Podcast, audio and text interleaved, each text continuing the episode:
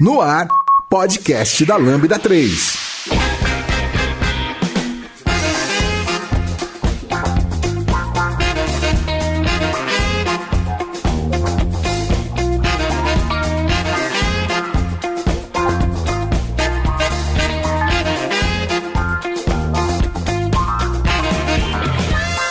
Fala galera, sejam bem-vindos a mais um podcast da Lambda 3.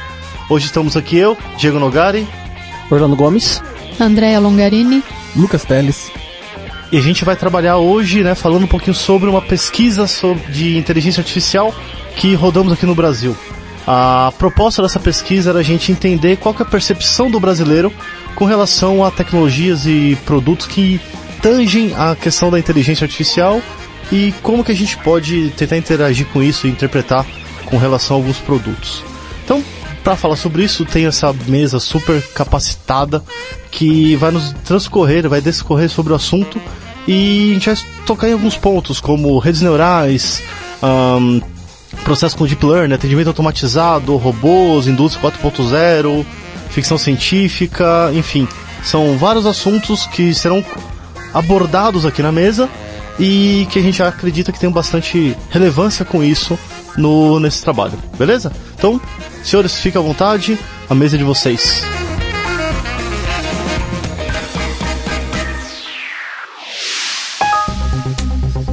Este podcast é produzido pela Lambda 3, uma consultoria que se diferencia por desenvolver softwares com alta qualidade, segurança e inovação, além de ser uma das maiores referências do país quando se fala em agilidade e DevOps. Acesse o site lambda3.com.br para saber mais.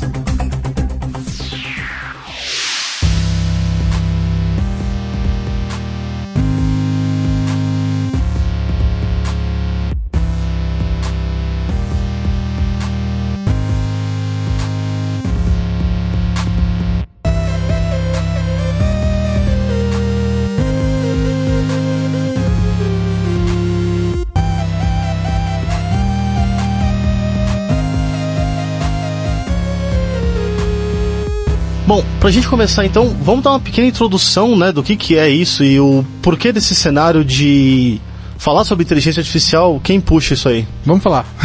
a Lambda que fez essa pesquisa, certo? Legal. A gente É. rodou aqui dentro da Lambda, na verdade, nós começamos a fazer esse desenvolvimento com pessoas do Brasil inteiro, né? A ideia era essa, a gente uh, foi- foram elaboradas as perguntas, né?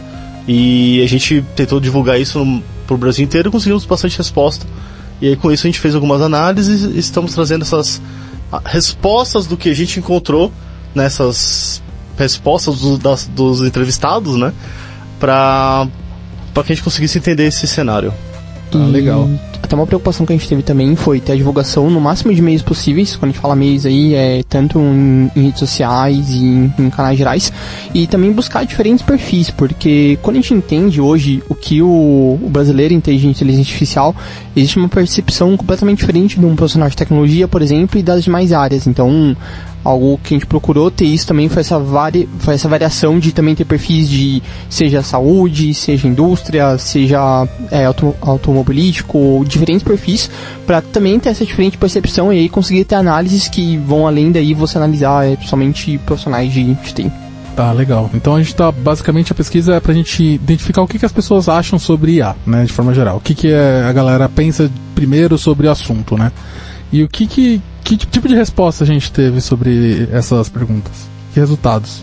É, o processo como um todo, a ideia era entender, num primeiro momento, qual que era a percepção do brasileiro quando é exposto à pergunta do tipo o que, que você entende sobre IA? Ou, qual que é a primeira lembrança que vem na sua cabeça quando te perguntam sobre IA? E a gente teve várias respostas de vários segmentos, vários comportamentos distintos e fizemos vários cruzamentos disso, que é o que a gente vai detalhar um pouco mais pra frente aqui durante os outros elementos da, da, da pauta proposta, né? Mas ah, essa era uma das perguntas. Outra pergunta era para entender aonde aquela pessoa se encaixava na região geográfica do país, onde que ela estava na posição de na, na po- posição profissional dela. Então, se ela era um analista de sistema, se ela era um desenvolvedor de software, se a pessoa era uma profissional de infraestrutura, se era um médico, se era jornalista, para ver dentro dessas eh, profissões como que as pessoas que trabalham naquele meio enxergam isso, né? E também tinha a área de atuação profissional da pessoa, não só o desenvolvedor de software, mas, puxa, eu desenvolvo software para o ramo farmacêutico, desenvolvo software para o ramo automobilístico. Eu sou jornalista de tecnologia, sou jornalista de finanças, sou, sou economista e trabalho com é, publicidade, sou economista e trabalho com empresa de software. Então a gente tentou segmentar isso para poder levantar os pontos necessários e chegar no resultado final da, dessa pesquisa. Entendi, mas o, o, o principal grupo de pessoas são pessoas de tecnologia que foram usadas na pesquisa, então. É, a gente teve um número bem expressivo, bem expressivo com... de, de respostas de tecnologia, mas a gente também pega no ponto que a gente entende que não somente de profissionais de tecnologia a gente queria atingir com essa pesquisa. A gente entende que também existem pessoas que não são de tecnologia, pessoas de diferentes contextos, diferentes backgrounds, que consequentemente iam acabar tendo diferentes visões dependendo da, do tipo de resposta. E tanto que, tanto que além dessas perguntas de profissão atuação, é, tinha uma pergunta também de alguns tópicos, é, como por exemplo é, administração de sistemas, dados estruturados, não estruturados, é, front-end, back-end, e a partir desses tópicos era dado um score, por exemplo, de 0 a 10, do como a pessoa via que aquilo era importante para o processo de, de IA ou não. E foi muito curioso também durante a pesquisa é, ver como esses índices eles variavam de acordo com a de, de, de acordo com determinados parâmetros. Então eu quero ver, por exemplo, é, o entendimento do pessoal de Sudeste em relação a, a governança, por exemplo, e compliance, que a gente vai falar mais para frente, é diferente, por exemplo, do pessoal do Norte. O pessoal, por exemplo, que entende por, por rede neural, é, faz sentido, por exemplo, de que linguagens web não façam tanto sentido para o processo de IA, por exemplo. Então, logo, é, são fatores que não iam ser tão bem escorados. E um diferencial dessa pesquisa, lembrando que é uma pesquisa que ela já foi realizada no passado, em 2017, é que para esse ano a gente traz o aspecto dos comparativos de dados, ou seja, nós já tínhamos um histórico de dados do ano de 2017 dessa, dessa pesquisa, e a partir desse ano, em 2018, a ideia foi justamente analisar é, o quão determinados índices ou quão determinadas comparações elas mudaram ou não do ano passado para esse ano, ou alguns fatores também que se mantiveram, como por exemplo ah, é, a, a, a, Google, por exemplo, nessa pesquisa, ser a empresa que é mais é, mais vinda na cabeça das pessoas quando, por exemplo, se fala em ah, então, poxa, é, pelo que exatamente dá esse fator? É, a gente também teve algumas perguntas que nós fizemos um top 5, por exemplo. Então, os cinco principais fatores e entender como de ano a ano isso eventualmente é, mudava.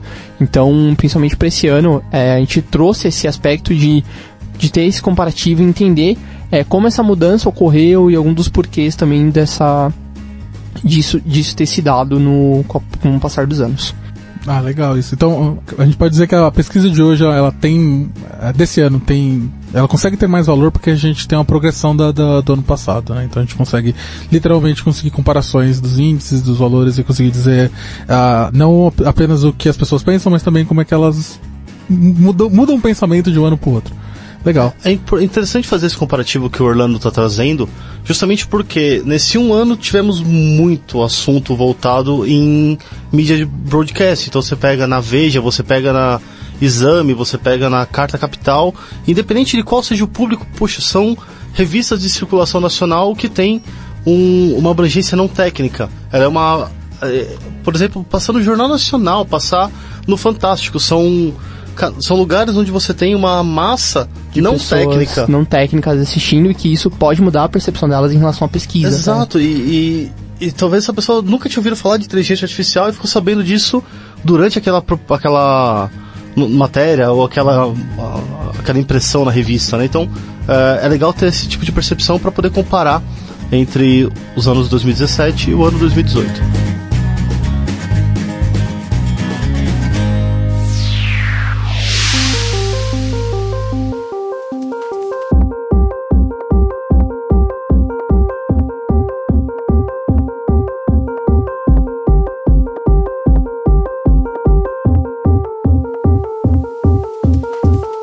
Pra gente podcast arroba lambda3.com.br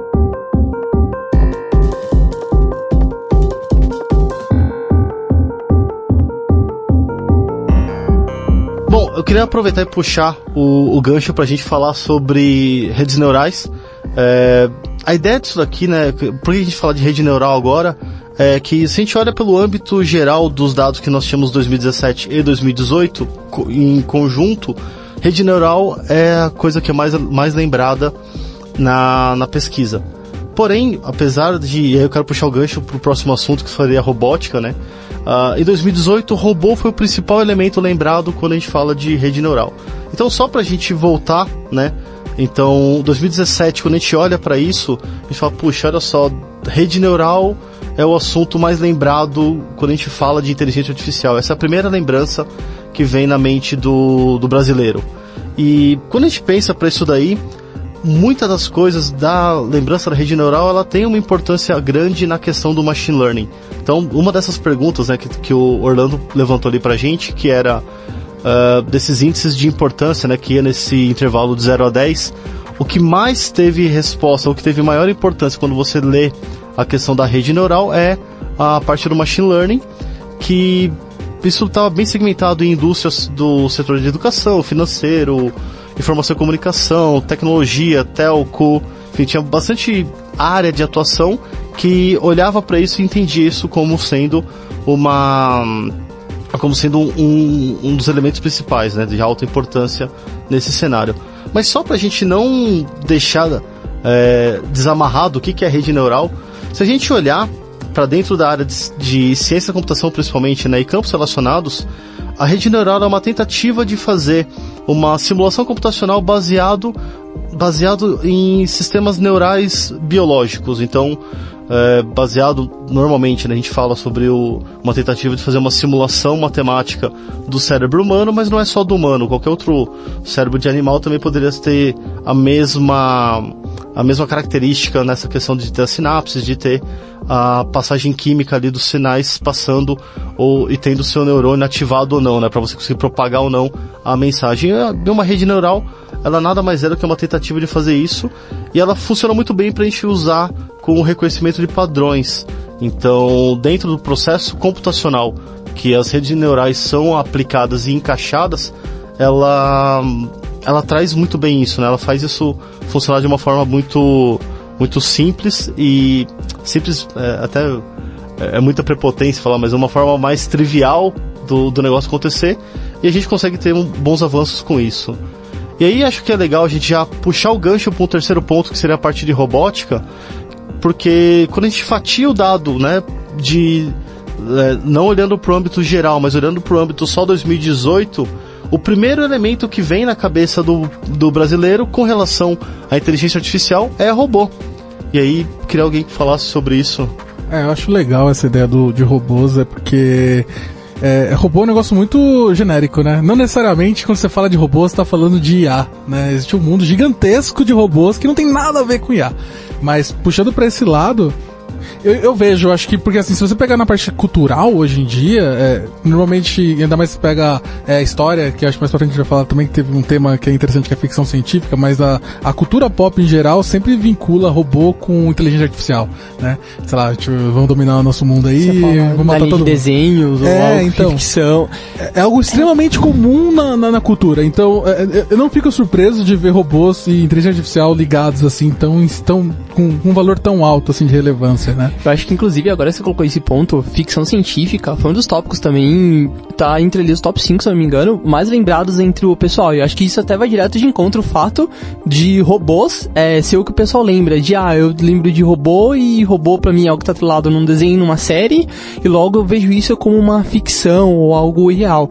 E eu acho que quando a gente olha hoje, mais especificamente pro hype que a inteligência artificial tá tendo no mercado, é, eu acredito que é muito a questão do da maravilha, assim, do tipo, ó, oh, tipo, cara, eu tenho uma automatização, eu tenho um robô que faz isso, tenho essa inteligência, então o avanço acho que tende a deixar as pessoas muito com essa questão do, cara, é, parece algo de outro mundo, algo que até então é inalcançável. Então Sim. acho que isso que você falou do robô vai muito de contra o que eu lembrei agora da ficção, ser um dos pontos colocados. É, é, legal, mas assim, a parte mais legal ainda é porque hoje, acho que é, nos últimos tempos, a ideia de você ligar a inteligência artificial com robôs realmente tem tido valor, certo? Hoje, sei lá, você tem drones que tem inteligência artificial pra, pra sei lá, é, é passar, pulverizar a plantação, pra é, detectar, sei lá, prédios com problemas. Até telemarketing também Até é uma das áreas bem comuns, tipo, é uma das primeiras, assim, acho, a ser atingidas por esse E assim, processo. acho que vale lembrar que também que nem todo robô é uma máquina, um carrinho, um avião, certo? Eu É, posso ter o- um robô que é simplesmente um software que vai fazer alguma coisa sistematizada,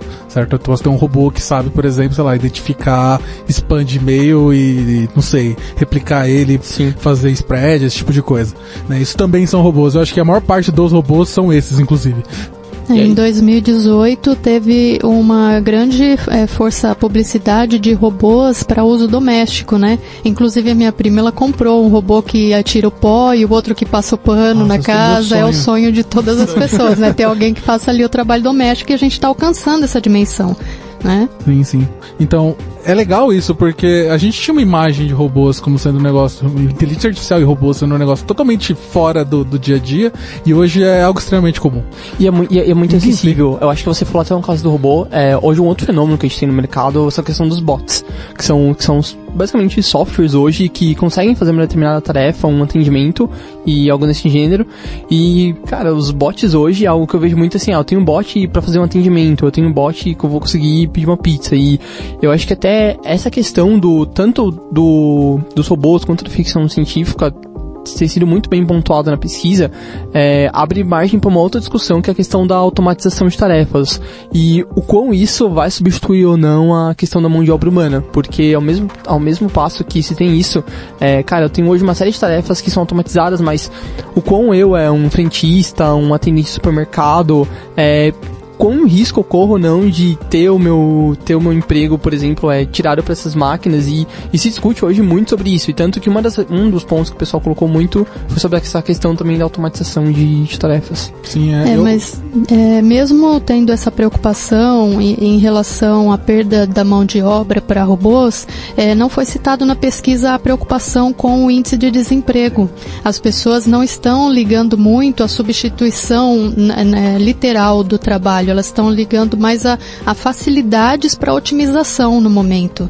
Né? Quando a gente pensa em, em substituição de mão de obra, a gente vê uma força disso no sul, onde as máquinas tiraram lugar dos, das pessoas que trabalhavam com colheitas. Agora, quando a gente fala de automatização, não há uma preocupação com a perda da mão de obra ainda, porque precisam-se de pessoas para fazer essa automatização e precisa de uma fiscalização. Acho que faz, faz, faz muito sentido. Mas a- a- sobre essa, essa preocupação, eu acho que isso é uma opinião minha, acho que isso é inevitável, isso vai acontecer. Tipo, se você é caixa de mercado, provavelmente o seu emprego nos próximos anos vai sumir. E a gente já tem alguns exemplos sobre isso, tipo da Amazon, Amazon Go, Amazon Go. né? Que acho que o Dogari fez um. Ele experimentou ao vivo. Meu sonho é, nun... é, é isso em tudo. É eu nunca mais ter que pegar fila na minha vida. É meu sonho. Então, a- essa experiência na Amazon Go, lá em Seattle, do, que eu tive no começo de novembro, cara, é uma coisa surreal. Você baixa um QR Code, né? Você baixa o aplicativo do Amazon Go no celular, sincroniza ele com a sua conta da Amazon, ele vai te dar um QR Code, você entra no lugar co- com esse QR Code, né? Com esse códigozinho, pega o que você quer e sai da loja. Simples. Passa alguns instantes você recebe a fatura no seu cartão. Porque ele usa todo um sistema, todo um aparato de inteligência artificial com IoT, com, com visão computacional, com es- esse atrelamento né, da, do QR Code com a, com a sua conta para poder cobrar o cartão de crédito correto. E funciona. É, o mais mágico disso tudo é que não é ficção, não é uma coisa futurista. É uma coisa de agora. Existe a loja e está funcionando. Exato. E não somente para essa questão de compra, mas também para a questão de controle de acesso. É, alguns países da Europa você não emite mais passagem, você é, põe ali o seu celular com QR Code de acesso no leitor e acessa o, o- o portão de embarque, ou, ou para você comprar passagens de ônibus, ou algum ticket para você visitar um museu, é tudo com QR Code. Então eu acho que agora no Brasil está tendo essa, essa, essa entrada né, dessa automatização. Lá fora acho que já está acontecendo algum tempo. Né? Né?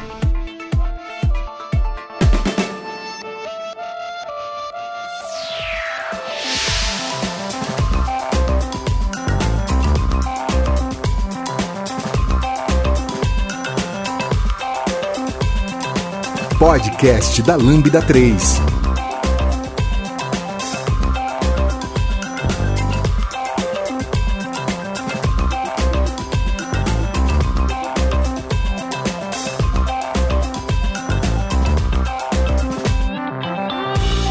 Bom, já que vocês estão falando desse negócio do, da Amazon Go, dessa questão do de não pegarmos filas, tudo, e Deep Learning, o que, que a gente consegue falar sobre isso?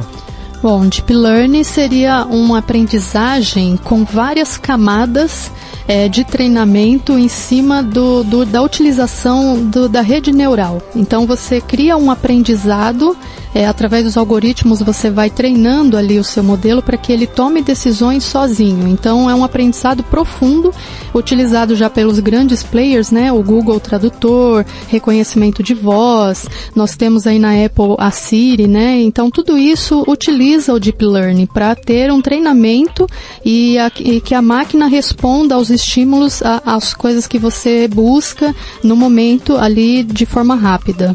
E no aspecto de Deep Learning, Machine Learning também, ele foi muito lembrado. Ele ganhou 2% de visibilidade né, em relação ao aprendizado de máquina de 2017 para 2018. E então nós vemos que há um crescimento também da importância do aprendizado de máquina nesse fator, né? Sim, né? Eu acho legal porque, tipo, é, é, esse tipo de coisa que eu acho que tá mais comum no dia a dia das pessoas, porque, bem, hoje em dia todo mundo tem um smartphone, todo mundo tem uma Siri ou um Google na, no bolso. E você acaba vendo o resultado desse tipo de, de do, desse tipo de técnica direto no seu dia a dia, né? É, nós temos ali o Waze, né, que quando você está dirigindo você pode apertar, falar e ele tra traduz ali pelo texto e já faz a busca para você do endereço. Então há uma otimização em relação às tarefas utilizando esse recurso. É, e outra coisa, falando sobre específico de Deep Learning, eu não lembro de ter visto também as coisas relacionadas a serviços cognitivos dentro da pesquisa, né? Não tiveram muitas respostas sobre isso, apesar da gente estar tá olhando bem mais numa visão macro, falando assim, ah, deep learning e coisas que a gente não vê, por exemplo, vou falar sobre LSTM, né? Aquela que é um processo de deep learning chamado Long Short Term Memory, que ajuda a gente a fazer transcrição de textos ou criação de linguagem natural a partir de experimentos do passado, ou você vê o trabalho de, uma, de um processo com visão computacional que usa uma rede neural convolucional, que faz toda uma convolução da imagem, aplica uma porção de filtros naquilo e consegue extrair certas características daquela imagem. E todos esses cenários são processos que hoje os grandes players estão disponibilizando como serviço. Então, você pega o Amazon Recognition, você pega o, o Azure Cognitive Services, você pega a a parte do Google de visão computacional, né, o Vision API, você pega dentro do Watson da IBM. Então todos esses grandes players eles estão entregando soluções que possuem processos de deep learning dentro, mas que a gente não viu na pesquisa, né? Não viu ou não tivemos respostas explícitas sobre isso na pesquisa. E aí talvez e aí é justamente isso que a gente quer perceber com, com a pesquisa, quer tentar entender com isso aqui, é o quanto que a gente está maduro o suficiente para poder discutir sobre o assunto e ver o que, que, a população entende, né? Ver o que, que a população pode ser afetada ou não com esse tipo de resultado. E uh, isso traz bastante sentido, né? Você fala de deep learning, fala desse cenário do aprendizado profundo, de você ter ou, alguma coisa baseado em redes neurais que tem um suporte muito grande para a questão da aprendizagem de máquina e talvez falte ainda a gente ter insumos para poder olhar para aqui para o cenário nacional e dizer, olha, beleza, nós do Brasil entendemos o que, que é esse processo de deep learning. Eu acredito que não, não chegamos ainda na maturidade para perceber essas novas tecnologias. Acho que somente os profissionais da área mesmo, ligados a Big Data, a ciência de dados, a serviços cognitivos, é que estão entendendo a importância desse tipo de é, tecnologia, desse tipo de suporte que a gente tem para poder desenvolver soluções. Eu acho que a gente ainda está com aquele pensamento da indústria 4.0, de robótica, da, da, da parte de máquina, a parte lógica da coisa, acho que está demorando um pouquinho para dar aquele boom, né, para a gente conseguir perceber a importância hoje no mercado. É, eu vejo, assim, uh, acho que na própria pesquisa a gente pode ver, por exemplo, que redes neurais ele aparece como mais popular na ideia de, de algo relativo a IA do que Deep Learning, mesmo redes neurais sendo uma ferramenta que o Deep Learning usa. Então, eu acabo vendo que a gente tem um. O povo tem um apelo grande a palavras que acabam virando buzzwords, né? Então, tipo, redes neurais virou buzzwords. Tipo, ainda mais no, IA tem crescido e aí como redes neurais é um, é um dos principais algoritmos, o pessoal mais olha, de quando pesquisava era isso que aparecia, começou virando buzzword, virou é, nome para venda e aí deep learning. Eu acredito que a maior parte das pessoas, se você perguntar a diferença de deep learning para redes neurais, ela não vai conseguir nem dizer. É, eu acho que aí tem um segundo fator que, como você disse, são buzzwords. Eu acho que talvez isso tenha sido um dos fatores também que tenha levado a esses termos serem bem escorados na pesquisa, até no até como os pontos assim daquela pergunta, de umas perguntas, né, que é de 0 a 10, como você considera esse tópico importante. Então eu vejo muito esse ponto, ah, é, Deep Learning, Big Data, todas as buzzwords. Então logo a pessoa já subentende, pô, vou colocar algo entre 9 e 10 que com certeza foi algo que eu vi num artigo ou na TV, em algum local, como um, algo importante. Algo que tem que ser Alguém de uma empresa de tecnologia, ou provavelmente publicidade, com certeza já escutou essas frases. Já. E se você olhar, né, até o, o, um dos motes que nos direcionou a, a montar essa pesquisa em 2017 e agora replicar isso aqui novamente em 2018 é por essa questão da percepção da grande massa. Então, em 2017, a gente teve um barulho muito grande que a IBM fez quando ela colocou o Watson lá dentro da Pinacoteca do Estado. Então, isso traz pra gente uma, uma aproximação muito grande de conceito de Big Data, conceito de inteligência artificial para o público comum. Né? Então, quem, teve, quem tiver a oportunidade de, de visitar aqui a Pinacoteca do Estado, fica ali perto do, da Estação da Luz em São Paulo, uh, você consegue identificar, você consegue utilizar os serviços do IBM Watson como uma ferramenta para te suportar a, a entender melhor as obras, a ver como que aquilo aconteceu. Então você tem, por exemplo, você é deficiente visual, você é cego, você pode ir à Pinacoteca e, e acompanhar as obras. Uh, existe um processo todo de visão computacional, de speech to text, text to speech, para você conseguir interagir com a, com a, com a instalação, né? instalar, usar a, todo o acervo que você tem na Pinacoteca. Isso é incrível. E é o uso de, de total de inteligência artificial para um público não técnico. Né? Então, isso não está aplicado somente às áreas de TI específicos, está aplicado a diversos outros segmentos. É, já passou da, do ponto de ser só uma prova de conceito, né? Um negócio que a gente não escala e não consegue ver o resultado se você não souber como é que funciona por baixo dos panos. Exato. É igual você pega, por exemplo, aí puxando para esse ano, e aí já olhando mais para o nosso lado de tecnologia. O que a gente teve do Google Duplex foi fantástico no, no evento que a Google fez, o lançamento do Google I.O. Cara, aquilo é incrível. Você tem um, um, uma percepção muito grande do uso daquilo com o seu assistente virtual. O seu assistente pessoal, então você ativa ele, ei Google, e pede alguma coisa para ele, ele faz. E aí quando você começa a dar ordens ou dar comandos para o seu assistente, quando você vê isso acontecendo, ele para de ser uma fantasia e começa a. Você começa a, ser, a palpar aquilo, você começa a ter aquilo no seu dispositivo, você fala, putz, olha só, não é uma coisa que está só lá nos Estados Unidos, está aqui comigo. Eu falo português com o meu assistente do Google e ele funciona. É uma coisa muito legal, né? É, teve o simpósio também da IT Expo da Gartner em outubro de 2018, que deu uma largada aí dizendo que as pessoas, os empresários, os empreendedores que não se atentarem para IoT, para essas novas tecnologias de chatbot, data science e machine learning vão ficando para trás, porque hoje a indústria do varejo está ganhando espaço, otimizando o estoque, é, não perdendo muitos produtos com prazo de data de validade, tudo baseado em aprendizagem aprendizado de máquina, machine learning.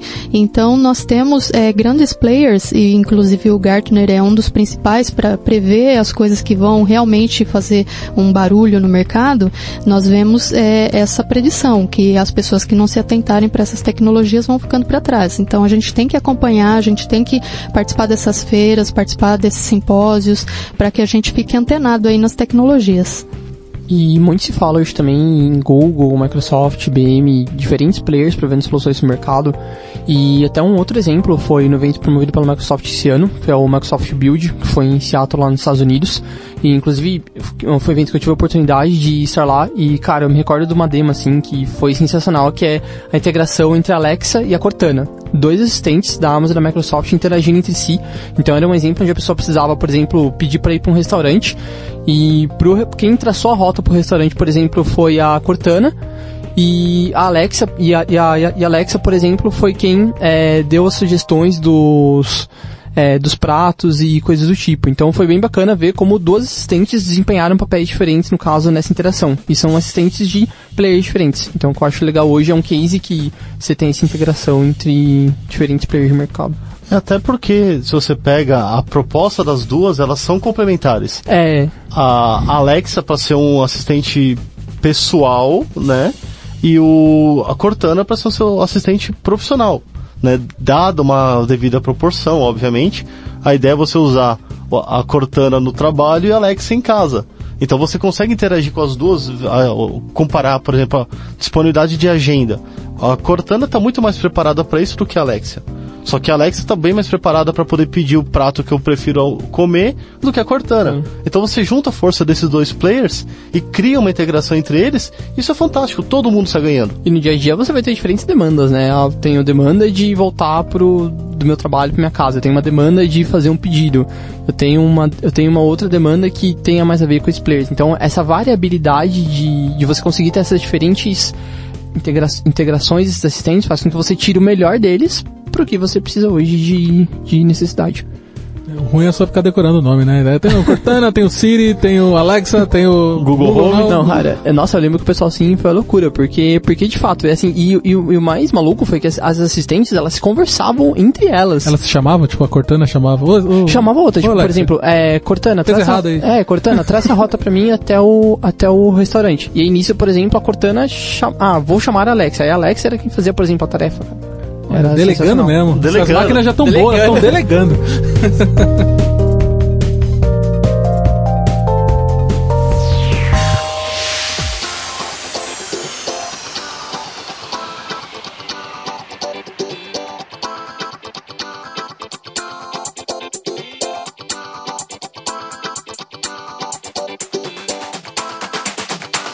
Entre em contato pelo site lambda3.com.br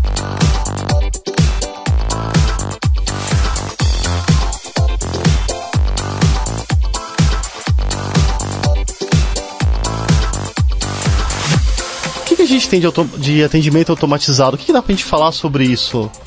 Bom, é, entrando na linha do atendimento automatizado, hoje acredito que os, os próprios chatbots, assistentes pessoais, é um ponto inicial onde a gente dá pra gente abordar. É, você conseguir ter esse desempenho de diferentes tarefas.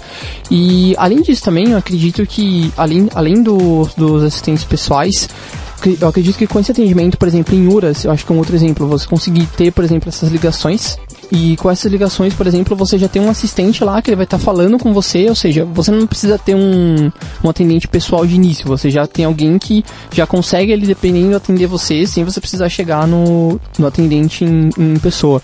É, e um ponto curioso também, trazendo em prática da pesquisa, é que o, o, o atendimento ele perdeu uma, ele perdeu algumas posições entre 2017 e 2018, dando lugar para a indústria 4.0, é, que eu acho que explica muito o fato de, principalmente em 2018, é, a gente ter tido um boom de muitas soluções mais especificamente voltadas à indústria, é, principalmente quando a gente olha hoje para arquiteturas onde você tem um device, por exemplo, que vai capturar uma informação, e essa informação você tem um processo de, de machine learning, como desse processo de machine learning, por exemplo, é, você leva isso para um front-end de modo que você possa eventualmente é, ter uma melhor tomada de decisão. Então eu, acho, então eu acredito que hoje a gente teve muitos cases é, aplicados para a indústria 4.0 que foi bem bacana nesse, nesse aspecto. E, e o, que, o que explica de um, eventualmente de um ano para o outro, ter tido esse, esse avanço. Ah, legal.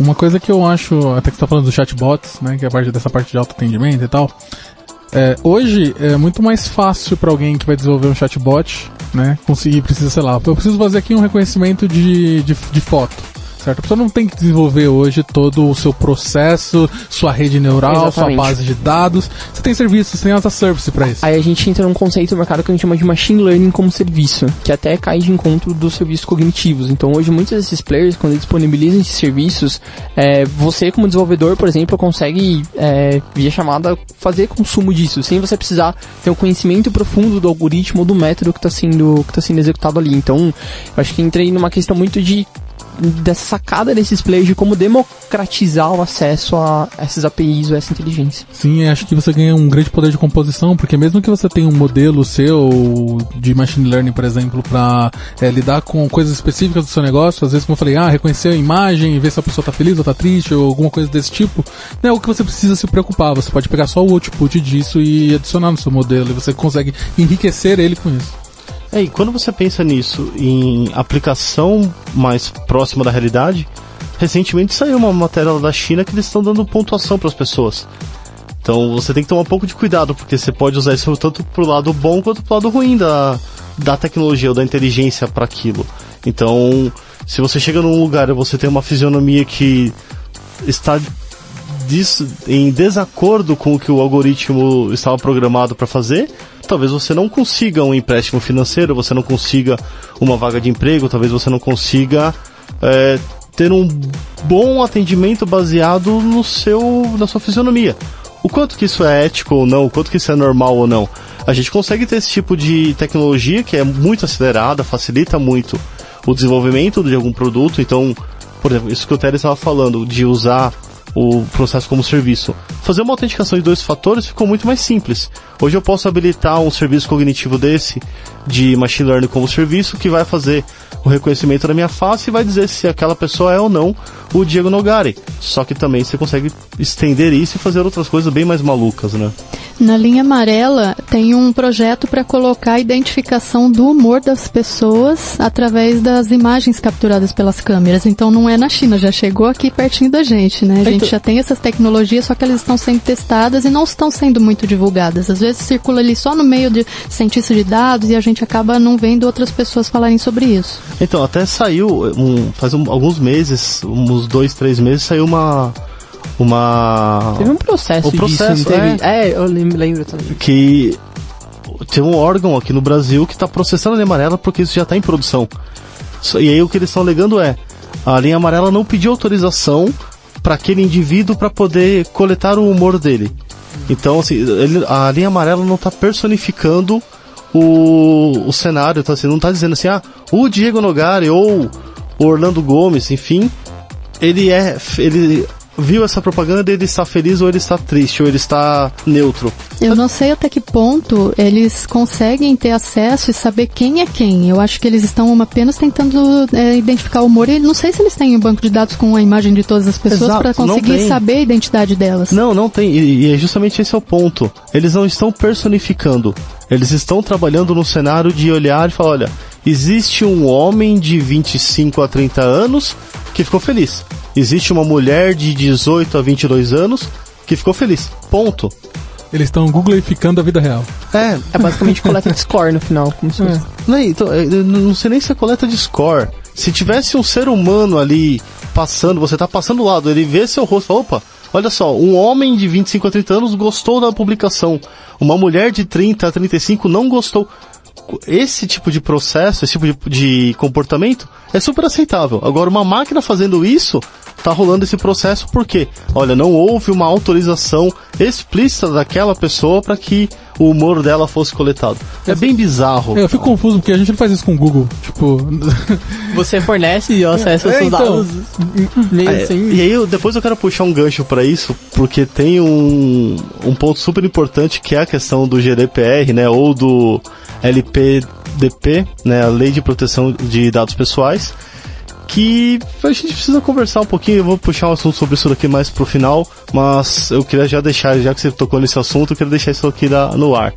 Mas esses pontos todos que a gente está falando aqui é, é, quase que puxando, né, da, na, nesse cenário pro Black Mirror.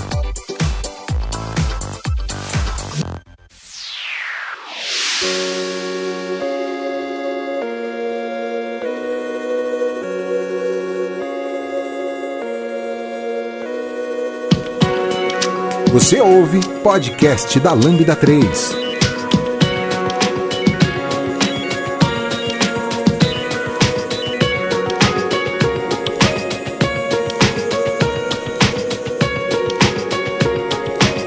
Vamos falar de, de ficção científica? É, é, nós percebemos na pesquisa que muitas pessoas ainda têm a percepção de que inteligência artificial é ficção científica. E qual que é a, a diferença da ficção científica e inteligência artificial? Tem gente que pensa que é até a mesma coisa, mas no caso a ficção científica seria aqueles pensamentos de ETs, teletransporte para outros planetas, viajar no tempo e aquelas coisas assim que surreais, né? Que não existem e as pessoas ficam viajando em personagens e tantas outras coisas.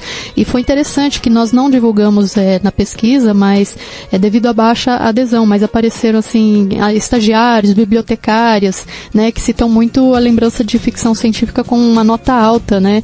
Então a gente percebe uma faixa que, que identifica isso muito forte. Mas em geral, acho que está em quinto lugar nos top 5 e ele aparece nas, é, tanto em 2017 como 2018, muito forte a lembrança de ficção científica quando se fala em inteligência artificial.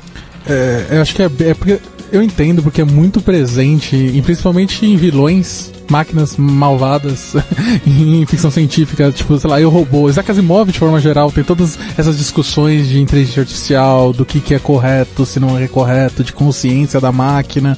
É, tem alguns caras muito importantes do cinema, sei lá, o HAL 9000 de 2001, 2001 Odisseia no Espaço, que é basicamente um robô que ele, tá, ele tem uma inteligência artificial, ele sabe lidar com as coisas, ele tem que fazer a missão dele e ele não se importa com a população que tá lá, com a, com a galera. Então, Teles, mas olha que interessante, você falou sobre o Asimov. Na década de 60, quando ele criou aquelas. Cara, ele escrevia sobre ficção. E ele criou aquelas leis da robótica. Ah, são três ou quatro leis. Ah, o, o robô não pode machucar o ser humano, o robô tem que proteger o ser humano desde que não machuque outro. Tem, tem as três leis que eu não lembro agora de cabeça. Mas, porra, tem gente que leva isso como uma verdade absoluta e acha que o robô tem a consciência de fazer isso. Você fala, ainda não. Ainda não. Mas será que vai ter? Não sei. Aí, Aí tem outras discussões morais, né? É, então. Que você pode escutar no seu episódio de Black Mirror que fala sobre só, só treta sobre discussão moral, desse é. tipo de coisa. E aí você pega, por exemplo, falando de ficção, ah, não vamos ter modificação do genoma humano para criar super-humanos. Cara, é uma discussão que a gente tem que ter, que faz parte disso de ficção científica, a gente falar sobre homem biônico, a gente falar sobre mutação genética, a gente falar sobre mexer de fato no DNA para criar seres humanos mais propensos a menos doenças ou mais fortes. E saiu agora, faz uma semana, duas, um pesquisador, se não me engano, chinês que estava mexendo com o CRISP. Então, assim, é um negócio tenso, porque é, essa ficção científica já não é mais uma ficção, já é uma realidade. É. A ficção talvez... científica de, de anos atrás talvez seja uma realidade hoje. Exato, e isso é uma coisa que a gente discute bastante lá na, na pós, lá no, num dos programas que eu, que eu participo, que é, cara, tem coisa que a gente consegue discutir hoje que, sem, sem sacanagem, coisa de 3, 4 anos atrás não era possível. Ainda era uma coisa muito futurista. Fala de carro autônomo. Muita gente deu baixíssima relevância para carro autônomo na pesquisa que a gente rodou agora. E carro autônomo já é uma, uma coisa que acontece. Você pega os drones não tripulados, você pega drones, você pega os, os objetos não tripulados que têm que tem autonomia para guerra, que tem autonomia para para ter interação de várias coisas. Você pega a Boston Robotics lá do MIT, é, já existe, já são. E é um processo totalmente. que alguns anos atrás seria totalmente ficção. Só Inclusive, que é realidade. Você tem, tem uns robôs que, que, que parece gente andando. Você tem, você né, tem Que pega a caixa, é. leva pra um lugar pro outro, as pessoas chutam, ele levanta. São fica com medo, porque esse eu acho que vai voltar com raiva. Então, esse, quando a Skynet de fato acontecer dominar o mundo, eu quero que esse robô lembre quem foi que chutou ele. Porque vai ter que se vingar, cara. E assim, é por uma questão de tempo. Então é, é complicado, cara. É, tem um filme bem antigo, né, que as pessoas quase não se lembram, mas o Homem Bicentenário era essa ideia de que o robô ia ganhar personalidade, né, que você tinha que colocar o chip para dar personalidade e tirar o chip para tirar a personalidade do robô, e ele ficava um robô automatizado novamente, só cumprindo as tarefas corriqueiras. Então é, é antiga essa ideia de ficção científica, de dar personalidade para as máquinas, mas é, as pessoas ainda lembram e dão uma pontuação muito forte para isso nas pesquisas que a gente notou.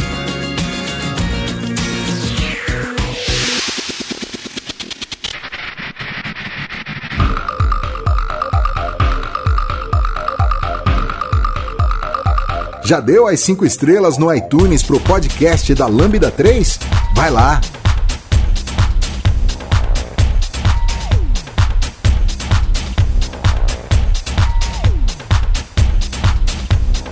Hum. Então, né, a gente tá falando aqui das máquinas e tal, que vão roubar nossos empregos e tudo mais, e estão na indústria de forma geral. Como é que é isso aí? Bom, Cara, indústria 4.0. Por que é... 4.0? Fico na dúvida. Qual que é a 3.0? São, na, na, verdade, são quatro gerações de, de indústria. A gente tem a, a, a, a, a 4.0 agora, que é mais recente, ela entra muito forte nessa questão de cada vez mais você ter máquinas que sejam autônomas e sejam capazes de executar tarefas por si só.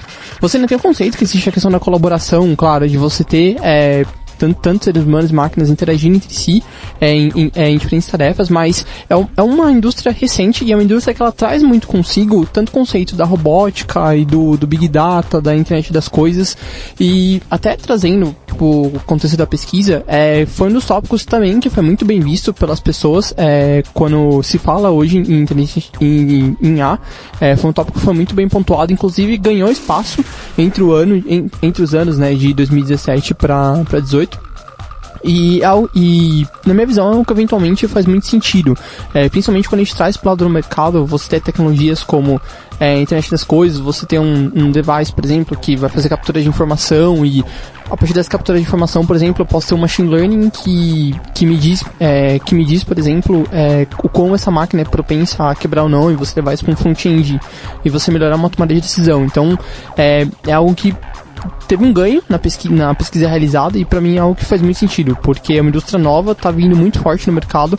Acredito que muitas dessas pessoas provavelmente é, pontuaram a indústria 4.0 porque às vezes na empresa delas ou já viram cases que já estão trabalhando com isso, então para elas faz bastante sentido algo nessa, nessa linha.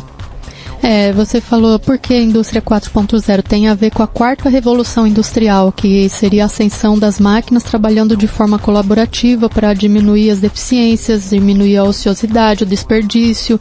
E quais são essas tecnologias que fazem parte da indústria 4.0? Seria a internet das coisas, como Orlando citou, a computação em nuvem, o big data, a robótica avançada, a manufatura aditiva, que seria a torno, essas máquinas que fazem peças de, de, empre de empresas, a manufatura manufatura digital, que vem a impressora 3D, a integração dos sistemas e a segurança digital. Tudo isso faz parte da indústria 4.0. E a gente percebeu que de 2017 para 2018 ela ganhou espaço tomando o lugar da, do atendimento automatizado nos, nas top 5 lembranças é, para esse ano. E, e governança também perdeu espaço, né, nessa nesse meio do ano e aí vai estar entrar num outro tópico mais pra frente que é tem muito a ver aí do um fator curioso de ter perdido espaço de um ano para o outro nesse tópico.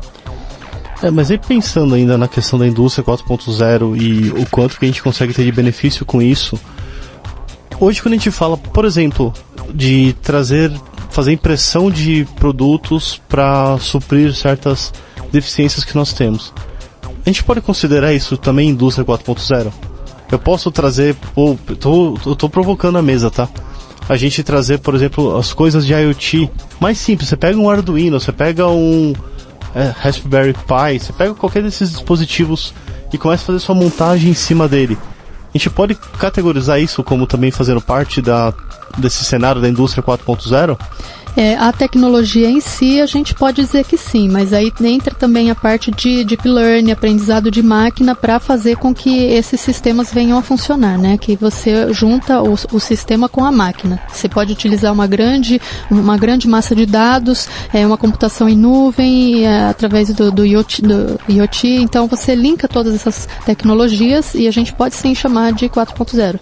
Concordo também, em especial em casos onde você tem casos onde você imprime casa e, impressão de órgãos, ou seja, você você expande. No começo eu via que a impressão 3D era muito ah, vou imprimir um não sei, um, um, dispositivo aqui, eu vou imprimir uma caixinha, eu vou imprimir algo para brincar, por exemplo, no conceito de cultura maker. Eu acho que foi muito atrelado no começo a isso, a impressora, mas acho que a impressora 3D, mas eu vejo que o uso dela depois ganhou uma proporção muito além do você só imprimir uma caixinha, ou uma ferramenta, ou putz, um órgão, uma casa, então ganhou proporção nesse nível. Pra... É, próteses ortopédicas, é, né? Tá substituindo também para a saúde. As Tá, legal. Mas assim, a, a ideia de indústria 4.0 ela é obrigatória a noção de IA junto e é essa junção que a gente define? Ou pode ser simplesmente toda essa ideia de eu ter IoT mais conexão entre as coisas? Eu vejo a IA como parte Não necessariamente assim como algo que. Obrigatório. É, obrigatório. Não, o, a indústria, a indústria 4.0 é trabalhar colaborativamente, essa conexão entre a- os dados, a máquina, é, ela conseguir realizar pequenas tarefas através da- da- dos programas de inteligência artificial ou simplesmente uma programação de uma tarefa repetitiva. Então ela pode estar inserida ou não, depende de como ela está sendo aplicada. Depende de como o processo ele, ele ocorre. Entendi, entendi, legal. É, então, se na 4.0 é colaboração, na 5.0 é revolução. Cidade das máquinas. A gente já tá tendo revolução desde sempre, né? Se a gente pega por esse lado. E aí, talvez na indústria 4.0, um elemento que é bem importante é a gente pensar na recolocação das pessoas que são substi- substituídas pelas máquinas. Que antigamente, quando a gente tinha essa substituição, a tecnologia não avançava tão rápido quanto a gente está avançando hoje. E a gente tinha uma substituição que era cadenciada. Então surgiam as máquinas, os operadores de máquina, os humanos que trabalhavam naquilo, tinham tempo de se adaptar e arrumar um outro emprego. Hoje existem várias pesquisas falando que crianças que estão agora em tempo de escola talvez vão trabalhar com coisas que ainda nem foram desenvolvidas, nem foram criadas. A gente nem sabe o nome dessas coisas que elas vão trabalhar. Então, talvez a, a forma da tecnologia que está evoluindo tão rápido, a gente não tenha uma velocidade tão grande para nos adaptarmos e estarmos preparados para o mercado de trabalho. Todo esse processo repetitivo que nós temos como profissão, isso tende a acabar por vários desses elementos que nós trouxemos aqui hoje na- nessa gravação. Então, a gente, de uma forma ou outra, a gente tem que se preocupar um pouco com isso, porque nós seremos impactados, nós como seres humanos, independente de qual seja a nossa profissão. Dos que vão a ser impactados numa questão mais rápida, tende a ser as pessoas que fazem trabalhos mais repetitivos, e as pessoas que têm um trabalho mais específico ou mais eh, não automatizável, talvez elas demorem um pouco mais para que seu trabalho seja trocado por uma máquina. Mas é um negócio que tem que se pensar. Como que a gente vai conseguir manter a, a- essas pessoas vivas? E aí entra no lado filosófico todo é, não vivo só de ela estar respirando e se alimentando, mas ela se sentir útil para a sociedade. Como a gente vai fazer essas pessoas continuarem se sentindo úteis ou tendo um propósito de vida? É uma discussão filosófica gigante. E talvez a questão da indústria 4.0 em alguns elementos não está sendo bem discutido nesse aspecto, para que a gente consiga trazer uma visão de como que nós vamos tratar as pessoas ou seres humanos quando, quando isso de fato chegar e dominar todos os nossos trabalhos. É, tem um, eu lembro que tem um site bem legal que eu acho que é. Vai até colocar aqui no post do podcast que é Replaced by a Bot. Ele vai falar, você coloca a sua profissão e ele fala se qual é o percentual de chance dela se extinguir nos próximos 20 anos. é bem interessante. A gente estuda em inteligência competitiva que o profissional do futuro, linkando aí com todas essas tecnologias novas, é o profissional que se sente capaz de estudar, aprender e ser flexível para trabalhar com várias linguagens ou várias ferramentas. Antigamente já tinha especialistas disso, especialistas daquilo, então hoje é preciso generalistas, pessoas que pesquisem, pessoas que conseguem desenvolver novas habilidades. Isso nós estamos falando que nós nascemos há alguns anos atrás que não se tinha ideia das tecnologias de hoje e a gente está conseguindo acompanhar. Então, pegando o gancho do que o Diego falou sobre as crianças vão ter profissões que nós ainda nem imaginamos, mas eles estão pegando uma fase em que eles conseguem interagir ali com o Android ou com o celular e, e eh, de forma indutiva. Eles conseguem eh, acompanhar essa tecnologia, eles estão nascendo junto com essa tecnologia. Então, acho que vai ser uma coisa natural para eles eh, conseguir desenvolver habilidades para lidar com o novo, eh, com o novo cenário do mercado de trabalho.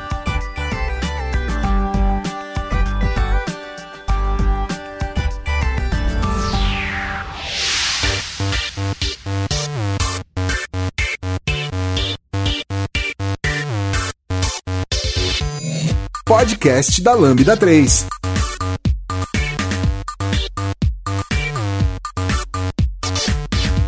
Pessoal, alguém tem algum outro ponto antes da gente ir para as conclusões?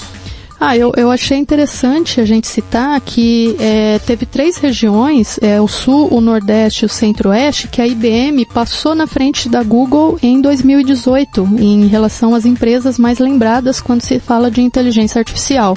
Então, de repente, alguma divulgação aí da, do, do, do Watson tá ganhando uma proporção que, de repente, o que tá ali no top, né, no ranking tem que se preocupar um pouquinho. em geral tava primeiro Google, IBM, Microsoft e, Microsoft depois terceiro. Amazon, né? Isso. Isso. É mais, mais pra baixo Oracle, Apple. Tinha, se não me engano, depois da Facebook do tava. Amazon tava Facebook, Oracle e depois Apple. Isso. Então o- a IBM está ganhando uma grande proporção, acredito que se dá aos produtos do Bluemix, né? A IBM está colocando bastante serviços cognitivos à disposição para a gente conseguir desenvolver algumas coisas. Aí, se eu não me engano, mudou o nome, não é mais Bluemix. Se eu não me engano, agora É, tá como. Watson. IBM. É, a, a parte do serviço cognitivo tá dentro de um serviço que eles chamaram agora de Watson. E quando eles compraram a SoftLayer, eles tinham o Bluemix, mas agora é IBM Cloud. Então a, a nomenclatura também tá ajustando. Tá todo mundo aprendendo, né? A, a, a- As a coisas viver com mudam isso. assim numa É velocidade, muito porque rápido. há três, há três meses atrás a gente estava entrando no Bluemix para aprender o serviço cognitivo. De repente ele já muda de novo e a gente tem que ficar ali, ó, antenado mesmo e lendo as no- as notícias para se atualizar. Sim. É, falando de impressionado, é, eu ainda me impressiono com as coisas que vão acontecendo. Tava, a gente até comentou o Facebook. Acho que era um tempo atrás. É, no Facebook me deu uma notificação, assim, falando: Ô, parece que alguém postou uma foto com você aqui. Eu falei: "Co- Pera, como assim? E era alguém que eu não conhecia e era uma foto que eu estava na foto. Ele falou: Tá certo isso aí? Eu falei, caramba! Eu, eu literalmente fiquei impressionado. Eu falei, não, não Inclusive- tem, não. Tipo, ela tinha um vínculo de três pessoas pra mim, mas Aham. aí ela colocou a foto de uma festa, eu tava lá, eu falei, o Facebook falou, não, é você, eu sei. Tá certo isso aí? Inclusive o Facebook também Que tem uma medo. funcionalidade que se você der F12, tem uma foto, por exemplo, se você der F12 na página, tem uma tag que ele tem um IA que te dá o descritivo da foto. Ele fala, ah, nessa foto aqui, a gente, por exemplo, se alguém batesse uma foto nossa que agora é gravando podcast. Ó, nessa foto eu vejo quatro pessoas numa sala aparentemente fechada, todas com um microfone. E é, faz teste depois. Bem massa. É, é, são, são as características da leitura de Da uma leitura da computacional. É. E os serviços, você pensa, putz, olha aquele negócio louco esse do Facebook, como que eu faço? Você entra em qualquer um desses grandes players de serviço, usa o serviço cognitivo deles com visão, ah, com a parte de visão computacional, e você vai ter um, um resultado muito similar a esse, né? Até, até se você pesquisar, por exemplo, é, ah, quero pesquisar. Aconteceu até comigo, eu tava pesquisando passagem, por exemplo, e começou só a vir propaganda de passagem. Porque quando você tá dentro de uma rede como o Facebook, você assume que eles podem usar esse tipo de informações pra poder te recomendar coisas que eles vão saber que você tá procurando e, e você tá atrás.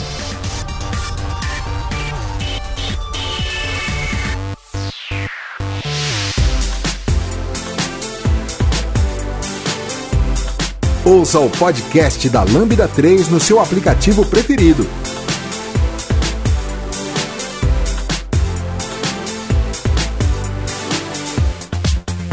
Eu queria puxar dois assuntos de conclusão. Um deles é falando sobre um, um ponto que é a GDPR, que tem uma questão muito grande na, na, na relevância de governança e compliance, que infelizmente nessa no resultado que nós tivemos aqui no ano de 2017, governança e compliance voltado para por ser importante dentro da IA, ela ficou somente na frente de três outras áreas ou outras disciplinas de estudo. E em 2018 ficou na frente de quatro. A gente tinha quase 20 perguntas sobre isso aqui para responder. Então, as pessoas não estão dando uma devida importância para isso com relação à governança e compliance de acesso ao dado. E isso tem uma importância muito grande na questão da GDPR. A gente está falando de GDPR lá fora, né, que a União Europeia trouxe para a gente como uma diretriz para que a gente é, adeque todos os sistemas. Isso já entrou em vigor. Eles fizeram isso daí, a GDPR, que é a sigla de General Data Pro- Protection Regulation, e ela entrou em vigor dia 25 de maio desse ano. Então, se a sua empresa tem algum tipo de vínculo com empresas que fazem parte do grupo da União Europeia, a sua empresa obrigatoriamente tem que estar a par e tem que estar com todas essas normas que foi passada pela GDPR. A sua empresa tem que estar com isso já em dia, senão você pode tomar uma multa milionária. É absurdo o, o tanto de dinheiro que é cobrado de multa com isso aqui. Já entrou em vigor. E aqui no Brasil, a gente tem a LGPD, que é a Lei Geral de Proteção aos Dados, que foi baseado na, principalmente nessa questão da GDPR, e ela já é uma lei e ela foi sancionada em agosto desse ano. Então a gente tem mais 18 meses para nos adequarmos, então são mais um ano e meio para se ajustar desde agosto desse ano aqui a, esse prazo, né? Então a gente está falando aqui praticamente no comecinho de 2020. Se a sua empresa não tiver seguindo todas as normas que estão definidas nessa lei da GDPR ou da LGPD, você pode tomar uma multa milionária e ter um problemaço. Isso então, já está acontecendo, né? Então, Esses dias uma empresa já levou uma multa milionária porque coletava indevidamente CPF de clientes condicionando descontos. Então já está sendo aplicado. Mas isso aqui no Brasil não sim, tá sim, é. é. Então, Essa mas... notícia é dessa semana, eu não vou falar o nome ah. aqui, senão a gente se complica, mas é, já está acontecendo. Estão começando a aplicar essa lei, então a gente tem que ficar ligado. É. Tem que tomar cuidado toda vez que você for pegar qualquer tipo de informação dos usuários do seu sistema, ou, sei lá, de qualquer serviço seu, basicamente. É, e eu só queria puxar esse assunto aqui porque é um assunto de extremamente importância para nós, nós como profissionais de dados que estamos lidando o dia inteiro com massas gigantescas de dados e a gente precisa tomar cuidado com isso. E as pessoas não têm uma grande. É, eles não entendem a, a, parte de compliance e governança como sendo uma disciplina de alta relevância. Falta Dado, senso de urgência. Tá, não, não, é tipo coisa, não, não, não, não sei se é só senso de urgência. É uma questão de. Cultura. Talvez de cultura ou de falta de percepção que a governança e a. toda essa parte de segurança, essa parte de compliance, ela tem a ver com o GDPR. Talvez as pessoas não estão associando esses dois elementos. E a gente precisa, a gente tem que tomar um pouco de cuidado com isso para não para não manter o sistema da forma que a gente está fazendo e não se adequar a essa lei. É, não é uma assim, ah, é uma diretriz, é uma lei. É lei, você pode ser preso. Ou tomar uma multa milionária. Ou tomar uma multa milionária. É, enfim, isso. os dois. É, Ou tomar uma multa milionária e ser preso. é, eu acredito que isso inclusive vai impactar até na forma como a gente desenvolve ou como a gente lida com esse tipo de informação, porque o, o, a grande sacada hoje da área de dados que a gente fala que é você transformar essa informação em tomada de decisão e isso afeta até o como a gente pode ter acesso a determinada informação ou não e fazer essa utilização. Como esse, como esse caso que a André mencionou, estavam utilizando o CPF para oferecer desconto, que era uma, que era uma relação de troca troca, mas você poderia ter pego esse CPF para fazer esse tipo de coisa com uma lei dessa em vigor. Então, às vezes, até muito cuidado com o tipo de aplicações ou algo que, ou algo que nós internamente estamos desenvolvendo que eventualmente a gente pode trazer uma informação, por exemplo, que uma lei dessa proíbe ou não, não autoriza. É. E o último ponto que eu queria trazer para cá, que é o segundo elemento dessa minha conclusão que eu queria trazer para cá, eu queria compartilhar com vocês, é quando o Orlando falou de atendimento automatizado, uma coisa que a gente também viu que não, não houve uma, uma relevância tão grande nas respostas, ela ficou sempre ali na casa da sétima posição, é a interpretação de linguagem natural. Muitos dos executivos, muitas das pessoas que pedem, ah, quero trabalhar com atendimento automatizado, quero trabalhar com atendimento automatizado, a parte de processamento de linguagem natural ou interpretação de linguagem natural não é o primeiro item que vem à mente quando essas pessoas estão falando ou quando elas estão pedindo esse tipo de coisa. E a gente tenta trabalhar cada vez mais dentro desse cenário de montar um, uma conversa, montar um diálogo mais humanizado possível. Não que a gente tente é, passar no teste de Turing, não é essa a ideia, mas que a gente consiga montar uma conversa, um diálogo que seja fluido e que a gente consiga não dar respostas somente robóticas, não dar não respostas prontas. Né? Somente uma pergunta e resposta Exato. E, e boa. E aí a gente precisa linkando com um monte de coisa que nós falamos aqui. Entra no processo de Deep Learning para estudar LSTM, entra no processo de atendimento, de atendimento automatizado para a gente estudar como melhorar essa, esse processo de interpretação de linguagem natural. Gente, por favor, não entendam é, interpretação de linguagem natural ou programação de linguagem natural com PNL, né? Programação neurolinguística. Uma coisa é ciência, que a gente está falando aqui que tem base matemática, outra coisa é charlatanismo. PNL não é ciência. Gosto. PNL não é uma coisa que eu vou sair por aí e falar, oh, física quântica me traz. Mano, puta bullshit. Então, desculpem o meu peso falando sobre isso. Mas temos que tomar um pouco de cuidado com esse tipo de coisa para não haver ou não confundir certos elementos, tá? Apesar das siglas serem parecidas, não, não é a mesma coisa. E até a importância também de você ter um entendimento muito claro da, da regra de negócio, porque hoje existem muitos serviços, até de players, que são serviços que você consegue, conforme for tendo uma conversa, você cria uma base de conhecimento e você vai retroalimentando essa base conforme essas conversas vão correndo. E até é realmente importante hoje muito se fala, né? Como você tem um processo de conversa natural, do qual a pessoa se sinta, puxa, é, eu, eu, eu, conversei com esse bot, ou conversei com esse atendente, é, mas de uma forma fluida, de uma forma como se tivesse outra pessoa falando comigo, mas é importante você ter esse processo do treino dessa base muito bem consolidado, porque você tem tantos serviços hoje que são fax, por exemplo, basicamente pergunta e resposta. Então, ah, é, eu quero saber, por exemplo, qual o meu pedido hoje. Ele vai te, ele vai te dar uma resposta. Quantos serviços também que você consegue ter as intenções, ou seja, o que, que a pessoa quer dizer com aquilo, e você consegue ter esse processo de, de captura. Então, é, eu, eu tenho muito uma visão disso, de que você tem um entendimento dessa regra de negócio muito bem definida e você tem um, você tem um, um processo de criação de uma base de conhecimento consolidada é, é vital para que você possa é, fazer esse processo de conversa fluir naturalmente. Eu acredito que tem a ver também com a falta de conhecimento sobre o termo, sobre o que significa esse termo, porque a gente pensa em, atendimento automatizado, entrar num menu, ouvir uma vozinha, apertar numerozinhos, a gente não entende que a linguagem pode ser é, com colocação é, cultural, pode ser dita de forma diferente, porque muitas vezes quando a gente está ali no atendimento é, de voz, a, a atendente fala, não entendi. Aí ela pergunta de novo, aí você tenta falar o mais próximo que ela entenda. Então é disso que a gente está falando, e tem gente que não está entendendo ainda que é que a gente está citando aqui. Né, de linguagem natural, né? Sim. É. Legal, fechamos? Acho que é isso. Beleza. Senhores, muito obrigado da participação de vocês. Espero que tenha sido tão prazeroso para vocês quanto foi para mim. Espero que a galera que esteja ouvindo tenha gostado. E quem tiver dúvida, quem tiver alguma coisa, comente nos, no post, mande mensagem pra gente. Nosso Twitter vai estar tá aí, qualquer coisa. E para finalizar, caso vocês tenham algum interesse em, em, gravar podcast, mande mensagem pra gente e venha gravar conosco, beleza? Valeu, Obrigada. pessoal. Obrigado. Abraço. Você ouviu mais um episódio do podcast da Lambda 3. Indique para seus amigos esse podcast temos também um feed só com assuntos diversos e outro que mistura assuntos diversos e tecnologia. Toda sexta-feira, sempre com o pessoal animado da Lambda 3. Se você tem um podcast e quer gravar num estúdio legal, nosso espaço está aberto para você. É um estúdio isolado acusticamente, com uma mesa de gravação e microfones profissionais para até cinco pessoas. Tudo de graça. A ideia é estimular o podcast no Brasil. Pode ser sobre qualquer assunto.